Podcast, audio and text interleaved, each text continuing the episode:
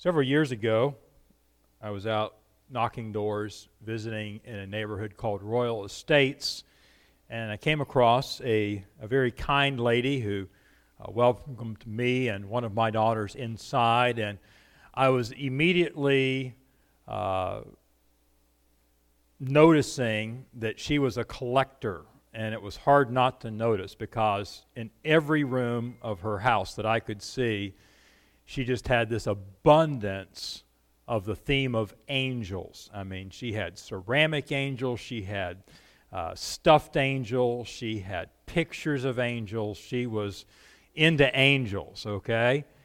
And so as we just began to talk, uh, I thought, boy, this will be an easy one for me to segue into the gospel with her on this. And so I began to talk to her about her interest, you know, which she was all too happy to un- unload all her um, treasures of how she came by different ones and the value of some of them and things like that. But like you know, I remember asking her why why the fascination with angels, and of course, you know, I I restrained myself because a lot of the way angels are depicted is very uh, theologically warped, uh, biblically incorrect based on what the Scripture tells us about angels.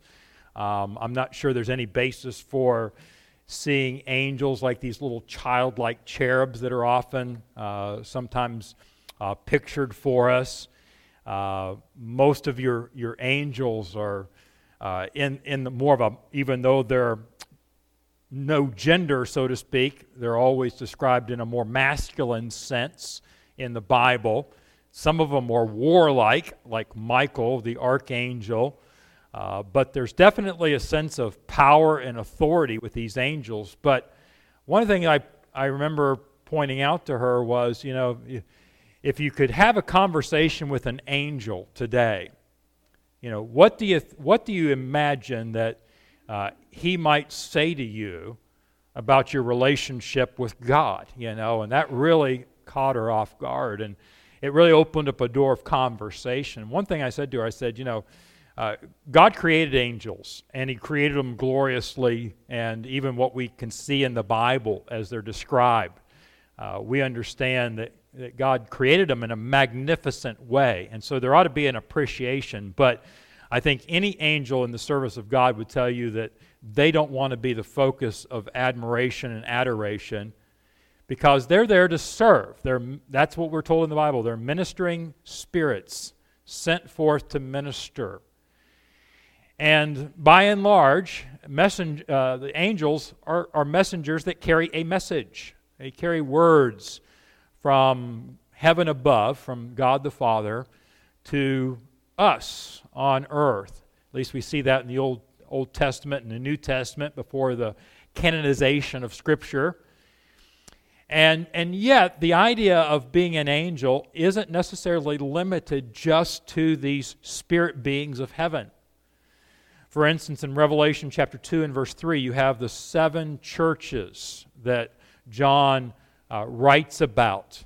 And at the beginning of addressing the, the, each of these churches, it says, And unto the angel of the church of write. And then it gives the location, whether it be Philadelphia, or Smyrna, Laodicea, or wherever it was.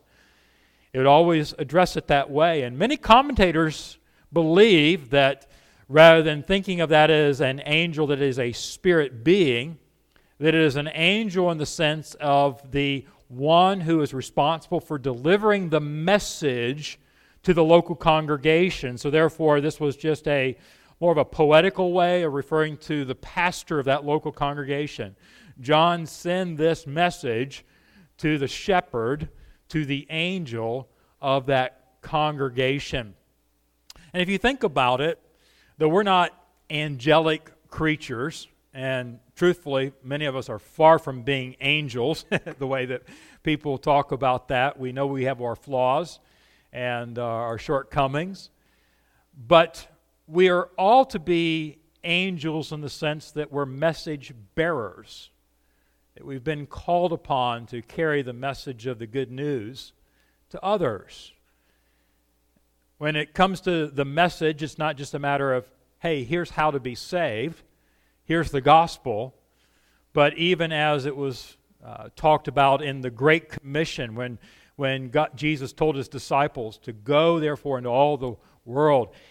Part of that is teaching them to observe all things whatsoever I have commanded you. That teaching, it was in the present tense, it had ongoing uh, significance to it, not just something you do once and then you check it off your list with that person and go your merry way, but it's the idea of mentoring people spiritually. It's the idea of discipling them. It's the matter, it's the idea that they continue to need to hear the Word of God spoken into their life. And who of us doesn't need that in our lives? So the Great Commission isn't just about getting people saved, it's about seeing them come to know the Lord as their Savior, but it's the idea that God's called us all to be preparers of others, ambassadors. And so as we look at this passage of Scripture in Luke 1, we want to talk about the message to the preparers. Now, in our story, we meet a man by the name of Zacharias. He was best known for being the father of John the Baptist. In fact, if we were to have a little Bible trivia pursuit game or something like that, and someone were to ask, you know, what was the name of the father of John the Baptist, if you hadn't freshly read this passage, some of us might have a hard time coming up with it right on the spot like that. John the Baptist, well known, very well known, very key figure in Scripture. Uh, he, he certainly came onto the scene in a, a blaze, didn't he? Uh, but then to think, you know, no, you know, who was your, your dad, you know? And yet he played a very key role, as we see. A lot of scripture is given to us here about the angel coming and bestowing on him and Elizabeth the role of preparing the preparer because John the Baptist's role was to be a preparer. He was preparing the way of the Lord. And so Zacharias was being told, You're going to prepare the way of the preparer of the Lord in this way. So immediately you might think, well, this is a message to parents. This is a message to moms and dads. Because Zacharias was a was a, a father. And that that would be this would also be a great topic for like a Father's Day, we might think. But as already mentioned, it isn't just biological parents that are called to nurture people in their faith. We're all called to be spiritual dads. We're all called to be spiritual moms. We're all called to be spiritual brothers and sisters in Christ. And, and as such, there's a, a role where uh, we need to sense the responsibility and the privilege of being able to take what God has given to us and is giving to us through His Word, and therefore instilling it in a meaningful and intentional way into those around us that God has placed. And so we're going to look at the key elements today that are vital in the lives of those who you and I are called to prepare. What are some of these key elements vital in the lives of those I am preparing? Well, First of all, we need to understand that our joy begins with our character. Joy begins with character. And this needs to be really uh, considered because the world gets it wrong. Uh, without saying it necessarily this way, uh, we are taught in the world that joy comes from acquiring. Joy comes from adjustments. You know, in other words, if I can acquire certain things, then life will be good. If I can change certain things about life, life will be good. But joy really begins from within, with not what is happening to us, but the kind of people we actually are. And therefore, we are not subject to our circumstances when it comes to our joy. And I see in the life of Zacharias certain things that are mentioned about him that the Bible highlights that I think the Lord would have us to take note of. For instance, he was a godly man. Do, do, do I want to be godly? Do you want to be godly? Is that a quality that we aspire for? Is that a uh, concern as we go before the Lord in our prayer life, as we go throughout the day? In verse 6 of this passage, It basically says this about him at the end of the verse that he was what? Blameless. Now let's be careful to define that correctly in its context. Do you think that means that Zacharias had reached sinless perfection in his life? No, not at all. Uh, you know, we understand that he still had a, a fleshly nature and that even the very thought of wickedness is sin. I mean, how can you come to the place in your life where you you don't even entertain certain thoughts inappropriately in your life, even if you can clean up your act outwardly, uh, to really come to the place where you feel like you have a grasp on your innermost being, that you never misstep, even in your attitude, is something that none of us will ever acquire this side of glory. So, what does it mean when it says he's, he's blameless? What's the idea that he is irreproachable?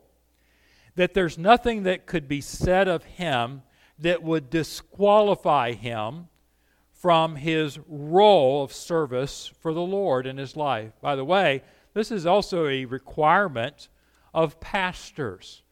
And, you know, if pastors were required to be sinlessly perfect, you know, there'd be a lot of, of empty pulpits, wouldn't there, okay? Because that's a, really an impossibility of a bar to obtain. But there ought to be an expectation that no one can bring a, a valid reproach against the integrity, against the character of an individual in that particular role. Uh, they understood, Zacharias and his wife understood that not only was important to obey the specifics of the law when it came to the commandments, and it mentions that in verse 6, right? He says that they were both righteous before God, walking in all the commandments. In other words, we, we want to read our Bibles. We want to know what God's expectations are of us. And so, therefore, that we can please Him. That's a wonderful and appropriate demeanor and disposition to have. But that may encompass outward, externals. But it goes on to talk about the spirit of the law because it talks about the, the ordinances of the Lord. In other words, uh, what is the heart behind these things? What has God ordained? What is his reason for these things? In Matthew chapter 5, verses 27 and 28, uh, Jesus is going on in the Sermon on the Mount to do what we sometimes refer to as the intensifying of the law. Well, he wasn't really intensifying the law, he was simply illuminating that the law, by its very nature, was more intense than many people were willing to admit. But if they were really a follower of God, they would understand. You know, if God's telling me, for instance, I ought not to commit adultery, then the spirit of that is I need to be faithful to my spouse right? I mean, it just kind of makes common sense. It, so, therefore, it's not just that I don't find myself in a bed with someone other than my spouse and violating my marital vows in that way, but it really comes down to my heart. It comes down to the fact that look, look, I took a vow before God, a commitment that that I belong to this person, that person belonged to me. So for me to stray in what I have an affinity for and what I begin to sort of even play out in my mind, that's, that's really just as much of a problem as if I did the act myself. And that's what Jesus was getting at when he said that whosoever looketh on a woman to lust after her hath committed adultery with her already in his heart. And God is interested in the heart, isn't he, folks? He's not just interested in keeping the outside of the cup clean. Uh, he wants to make sure that the that we're focuses on the the inside of the cup. That was the flaw of the Pharisees. Uh, hey, as long as everybody perceives that I'm righteous and I've got my act together, it's really all I care about. But we how how shallow is that? How short-sighted is that? We ought to say, but but God's the one that looks on the inner being. So I need to be mostly concerned about my true godliness. In John 14, 15, Jesus reminded his disciples, If you love me, keep my commandments. You know, it'd be easy for them to say, as, as Peter did, Lord, I love you. Lord, you know I love you. But the key of being able to make your words meaningful is to back it up with actions. Actions in the case of love need to have standing of loyalty. There really is no true love if there isn't a loyalty that doesn't go along with it.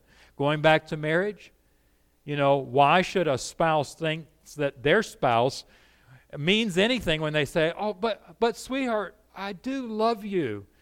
If there's been a breach in loyalty, or there continues to be a breach in loyalty, if you really loved me, you would remain true and faithful to me. You'd care about my desires. You'd care about my concerns. You'd care about the things that grieve my heart. You'd care about the betterment of me. And right that person would be in saying those things. Well, in the same way, if we want to claim, Lord, I love you, God, I love you, we need to do more than just spout it with our mouths, don't we? We need to make sure that it's backed up by our lifestyle, that we are loyal to Him. If you and I are missing joy in our lives, it begins with giving careful heed to all of God's commands. We can't say, you know, Lord, I love you, and I'm going to give attention and heed to what you have demonstrated is your heart as I read the Bible, except for this area. No, we can't make exclusions, we can't make exceptions, because it all represents the concerns of our Lord.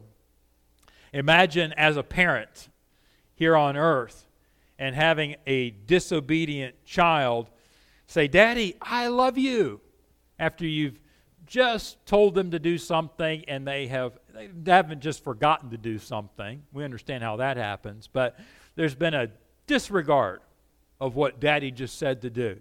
And the child said, Daddy, I love you. Well, you know, most dads would probably turn around and say something like this Well, you know, if you really loved me, you would what?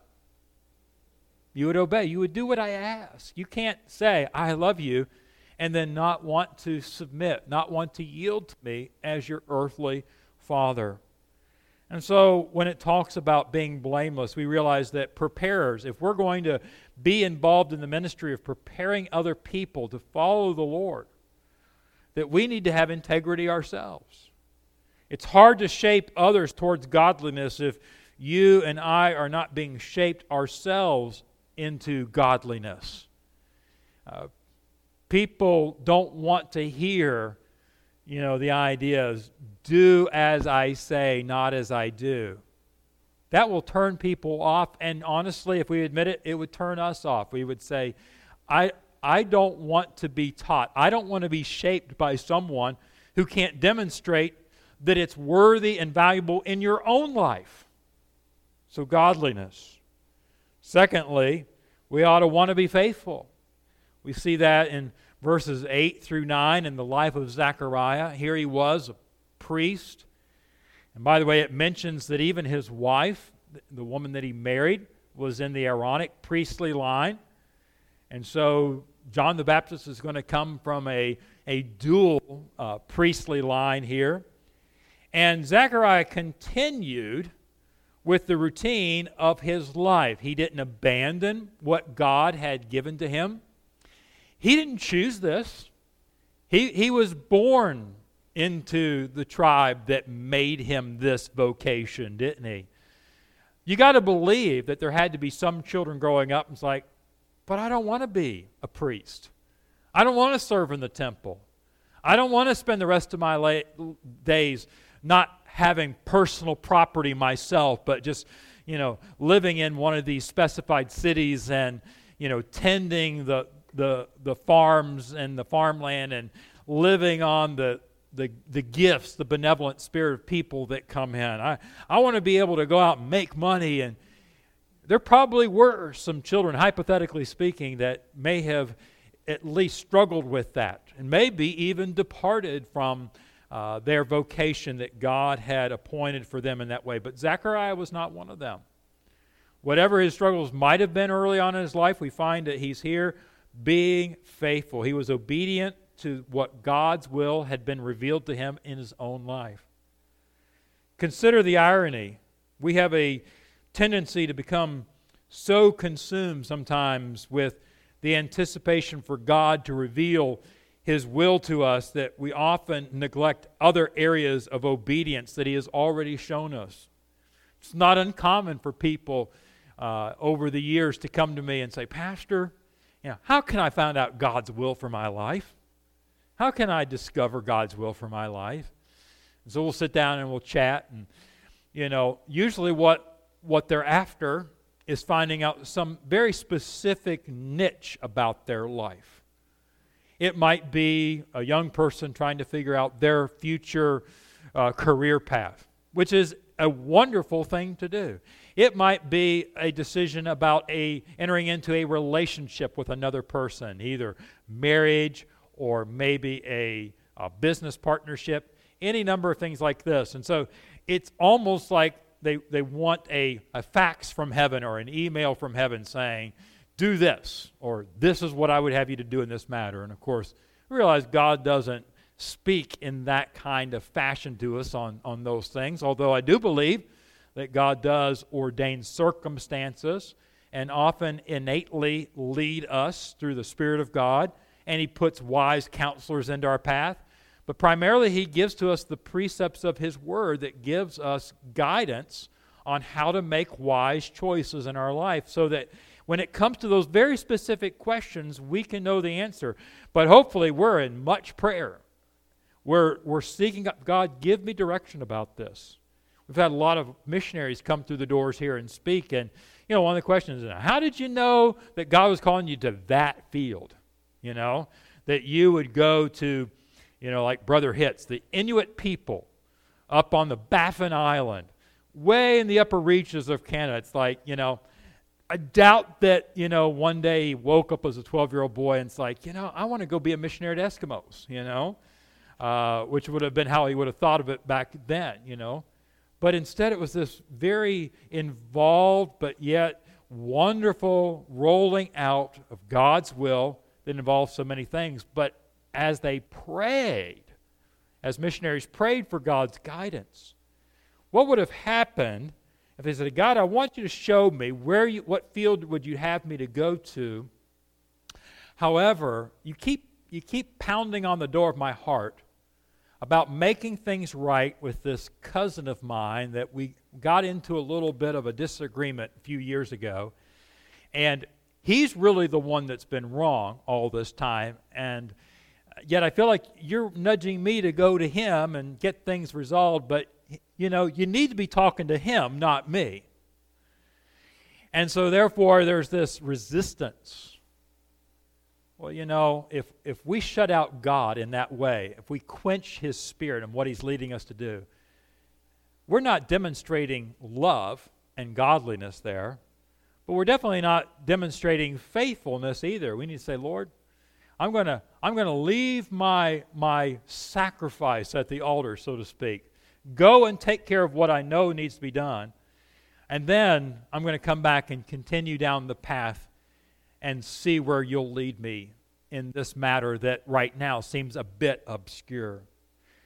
You know, if we're not careful, our prayer life can be invaded by covetousness. I don't know about you, but sometimes I have stopped myself in, in my own personal quiet time and prayer and I thought, just listen to yourself, right? I mean, just listen, you know, there's just been a lot of too much, Lord, please give, Lord, this, Lord, that, you know, and it's all uh, acquiring or fixing or something like that. And just, I found, you know, great comfort in adjusting my prayer life sometimes of just focusing on God, let me just rejoice in who you are. And as I read through this psalm, let me just rejoice in the fact that you're a just God, uh, that you're a God that reaches down to humanity and are long suffering and merciful and, and just going through those things and just praying back to God, my praise to Him, and not really getting caught up in asking Him. Now, obviously, even in the Lord's Prayer, we're commanded that part of our prayer life should include asking for things. You know, give us this day our daily bread. We understand that. But we can adopt a spirit, a hankering, if you would, that sometimes becomes very improper and imbalances the way we come before our God. Sometimes I can a- avoid this by, by guarding from indolence in other areas while waiting for God to reveal His will for me. In other words, like, well, you know, I'm, I'm just waiting for God to answer this prayer. And so I become idle. I become apathetic in some other areas of my life because I'm waiting for this to happen. No. What I ought to be doing is continue to be faithful in those areas that I have around me right now. And then God will answer that prayer in His perfect timing. See, God uses faithfulness as a test to anticipate reliability on a greater scale. Remember in Luke chapter 16 and verse 10? He's talking about the, the idea of what he entrusted into the hands of these individuals. And then he makes this statement in clarifying the point of the parable He that is faithful in that which is least is faithful also in much. And he that is unjust in the least is unjust also in much. So, why should we expect God to give us greater illumination in His will if we haven't even been obeying what He's clearly shown us right out of the pages of His Word so far? In other words, are we yielded in the area of our cheerful giving before the Lord? Are we giving by grace? Are we following the guidelines of Scripture in that regard? Are we saying, you know, Lord, it, you know, it says here that I need to give as I purposed in my heart. And I realize as I'm reading this that there's not been much purposing. I just sort of, you know, do it right on the spur of the moment, whatever, you know. But it says I need to purpose in my heart. There needs to be a little bit of planning. There needs to be some prayerful planning here. And it ought to be by grace, and it ought to not be grudging. And you've given me all these guidelines, and I realize that I need to come back to what you've already revealed to me to make sure I'm faithful in these least areas before I can ever expect you to give me more responsibility and greater clarity. See, Zechariah was given a duty in the temple probably twice a year, according to some commentators. The span of days that that represented is a little uncertain going all the way back to David, there had become such a population of priests and Levites that um, they needed to rotate and take turns. Praise the Lord for that, you know. So it came his his time, his lot. And there's no telling what he had done the last time. There's no telling what he had done the day before. But in particular, his responsibility here was to be in charge of the the altar of incense. He gets to go into the holy place. He gets to go in through that first veil, if you would. And, and there, uh, before him, he would see the altar of incense. And, and there to the side, on one side, the lampstand and the table of showbread. And, and then he would see beyond that, that wonderful tapestry in Herod's temple that eventually would be rent in twain at the crucifixion of Christ. And knowing just beyond that was the, the Ark of the Covenant and the mercy seat.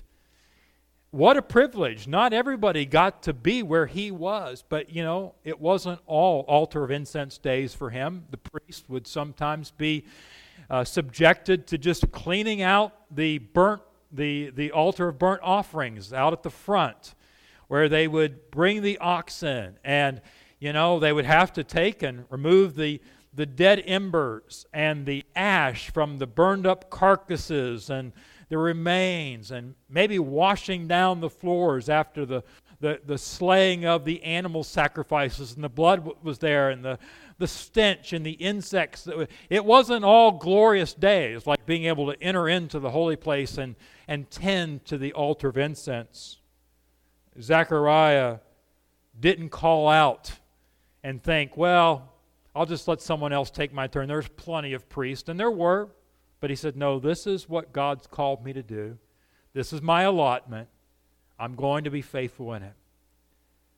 You know, we all appreciate faithful servants of God around us, don't we? We're thankful that there are reliable, chosen individuals that God has placed in our church and in our life that minister. And sometimes those roles may not seem as glamorous as others, but they're all needed. And we know that it is important for a, a steward to be found faithful, right? That's what the Lord looks for faithfulness. When it comes to being a messenger, Proverbs 13, 17 says, A wicked messenger falleth into mischief, but a faithful ambassador is health. In other words, what would happen if a messenger was carrying a key piece of correspondence and it was to the front of a battle lines and it was for a, a specific troop movement? It might make the difference of soldiers surviving or not surviving based on the reliability of that one messenger. You know, there's been great damage to the, the cause of the local churches over the years because sometimes messengers have been unfaithful. Messenger, messengers have not taken seriously the role that I've been trusted into my hands, the very oracles of God. I need to labor more abundantly. I need to make sure that I am not having men's persons in admiration. I need to make sure that I am giving out, thus saith the Lord, as God would have me to. So there needs to be a faithfulness. But secondly, the joy of being a messenger results from the calling. Beginning at verse 13 here. Here is the angel speaking specifically to Zechariah. Here's the interaction. And we see the specific call that we were working towards, and now we're here. And what do we know about this calling? Well, through it, we can see that I want him to be significant to the Lord as a spirit that is in the heart of someone who is a preparer. You're looking at your protege, you're looking at your disciplee, you're looking as a father at your children, you're looking at the people in your church as a shepherd. You're looking at that new convert as a older spiritual advisor that's been in the Lord for many, many years, and now you're discipling them. And hopefully, inside of you, there's a spirit of saying, you know, I want them to find God's will and do it. I, I, not for their own personal fame, not that they'll have a legacy, but just that they will be significant to the Lord's work. Notice, really, in verse 15 here, it says, For he, the angel says to Zacharias, talking about John the Baptist, shall be what? Great. Great in the sight of the Lord. And praise God for that motivation. He doesn't say he will be great in the eyes of his countrymen, does he? Now, there are many people that followed after John the Baptist.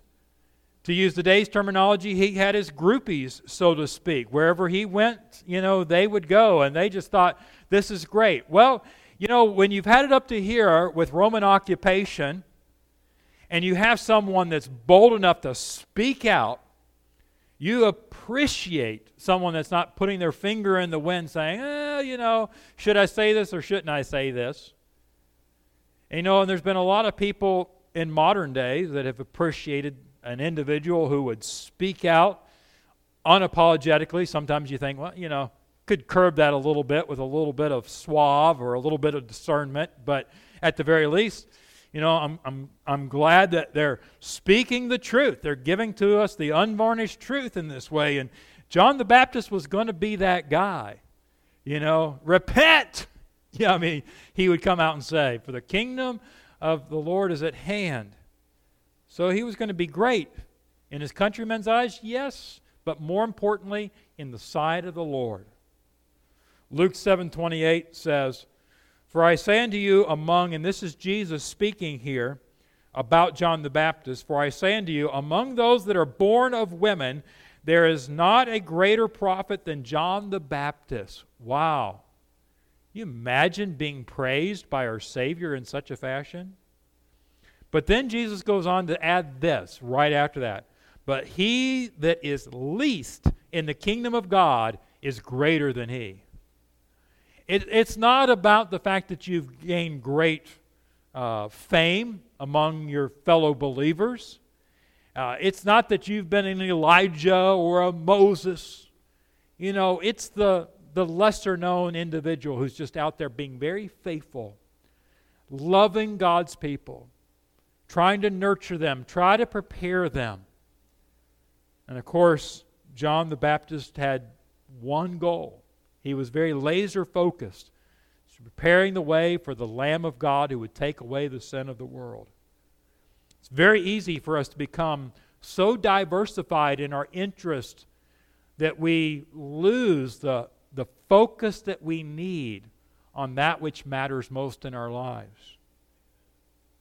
Is mediocrity acceptable?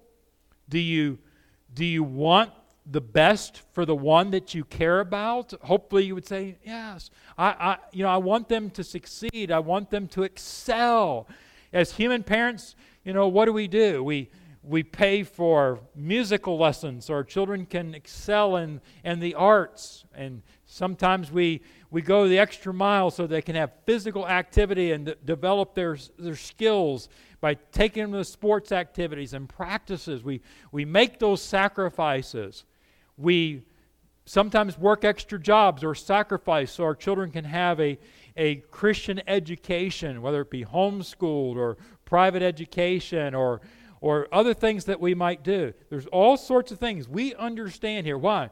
Because we love those that we've been put in charge of, that we are supposed to shepherd in our lives. So, supremacy really is achieved by serving. And that's what Zechariah was doing. He was serving the Lord. And John the Baptist was going to be serving the Lord. And he became great.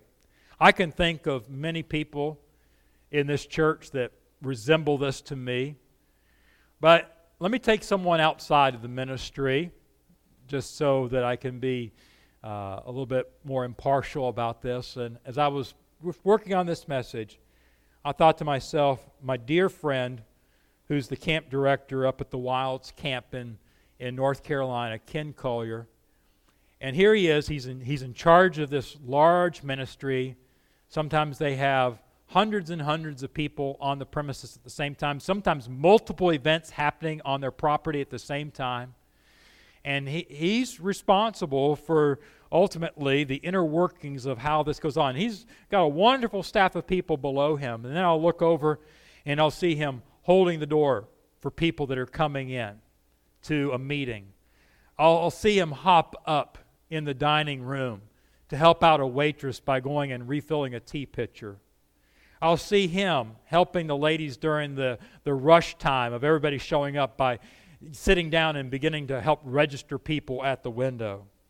I've seen him down setting up chairs as it moves from an athletic activity in the gymnasium back to uh, a seated thing. He, what is it's the servant's heart. You know, and I look at someone like that, I'm like, that's a great man. That's a great man. And you know, that's that's what we need to do. We need to set role models in our minds of, Lord, help me to be significant like that. Significant by serving. Not for other people to someday stand up and pat me on the back and sing my accolades. No, but so that I'll be great in your eyes. Secondly, we'll find ourselves saying of the people we're preparing, I want him to be controlled by the Lord. The angel goes on in verse 15 to talk about how there's going to be this special vow, if you would, that he's going to have upon him in this way. And it's not surprising that Dr. Luke, who is used of the Lord to put this gospel before us, making mention under the inspiration of the Spirit how important it is to be controlled completely by the Spirit of God. do we understand the control of the Holy Spirit?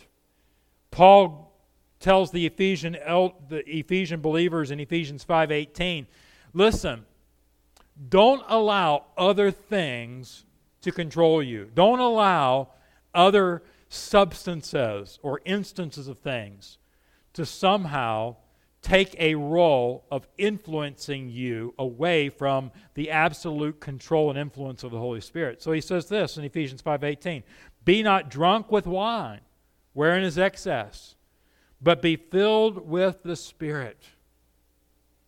You know, when use another analogy here to get the right idea of filling, we always picture you know, or at least this is the way I grew, grew up thinking when I heard about being filled with the Spirit. I kind of pictured a human body silhouetted, like just the black outline and a white middle to it, you know, nothing else. But you could tell it was a human being, just a man standing there like a stick figure, uh, but not a stick figure. You could see the white interior of him. And then it would be like on your good days, it was like the Holy Spirit, let's say he's represented by red, you know, it, you know, he's all the way up to here, you know, or up to here. You know, I'm filled with the Holy Spirit, you know, and some days the Holy Spirit comes up to here, and other days the Holy Spirit comes up to here, you know, and I, I need to live with the Holy Spirit up to here. Then I began to realize, you know what, you know, the Holy Spirit's a person. You know, I don't get 50% of the Holy Spirit some days, or 80% of the Holy Spirit some days, or 100% of the Holy Spirit. I mean, He's always with me 100%. But by filling, what we're talking about is controlling. Am, am I allowing the Holy Spirit, just, just to use the inebriation analogy, rather than allowing myself to take in a substance that will then control me so that I lose control of my faculties, rather than doing anything like that, let me be so yielded to the Spirit's control so that I am led by God in that way, what He would have me to do. Another example of how this idea of the word filled is the idea of controlled. We're, t- we're in politics right now, and you know, with the, the runoff in Georgia, I mean, everybody's looking at what's going to happen there, right? And why is that? Because if Congress is, here's the word, filled, right? If Congress is filled with a certain political party, then Congress will be what? Controlled, right? And so we understand that. That's what it really is about. People, it's not just about, oh, we want to have more, you know, of our kind of people sitting in those chairs. No, we want to be there so that we can have discretion over what happens. Well, guess what? As believers, we ought to want the Holy Spirit to have discretion over what happens inside of us. So, therefore, dear believer, elect every day to all the Congress of your soul being under the guidance of the Holy Spirit. John the Baptist would lead a very minimalistic life. I mean, right? He's out there, he's just got this, you know, very peculiar looking wardrobe. He's eating very strangely, but the bottom line, he wasn't doing it to draw attention to himself. I believe it was mostly a, a minimalistic lifestyle because you know what? You know? It's not so much about what I'm wearing. It's not so much about what I'm eating. It's about the message that the Lord has given me to proclaim. And I'm not saying that we all need to go out and, you know, put on animal skins and eat only locusts and wild honey like John the Baptist did, but I think we need to understand and appreciate the spirit of him as a messenger and what he was doing by saying, you know, I want to be controlled by the Lord, and that means I need to be careful about what else might be tempting to control me. But then, thirdly, we'll find ourselves saying of the people that we're preparing, I want him to be effective for the Lord.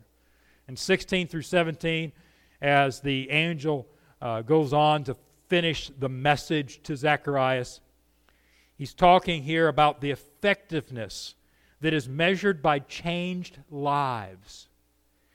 And there will be a sense. Now, we can't control, and it's not all a numbers game.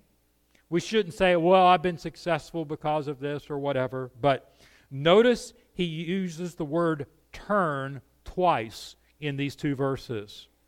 There is a turning There is a revival in the spirits of people, if you would. People have a bent, and that bent needs to be changed because our natural bent is one of our sinful fleshly nature, bottom line. Now, if you've ever worked with wood, it's an interesting substance, okay? It's organic material. And I know this isn't true in every situation, but you know, sometimes when you get boards, you know, ideally when you get them, they're straight. I remember helping John building their house, sometimes running to Lowe's and needing new new two by fours or two by sixes. And I remembered learning this from when I was helping build houses eh, when I was in college. To, to sight the board is what we called it. You know, you pick it up and you look down the from one end to the other, and you're looking to see if it has any unnecessary, you know, inappropriate crowning to it, or if it's bent to the side. Okay, those you want to set to the side. And sometimes you have to set a lot to the side to get the, the ones that will work for you. But I have seen on something like this old house where they will try to take a board and bend it.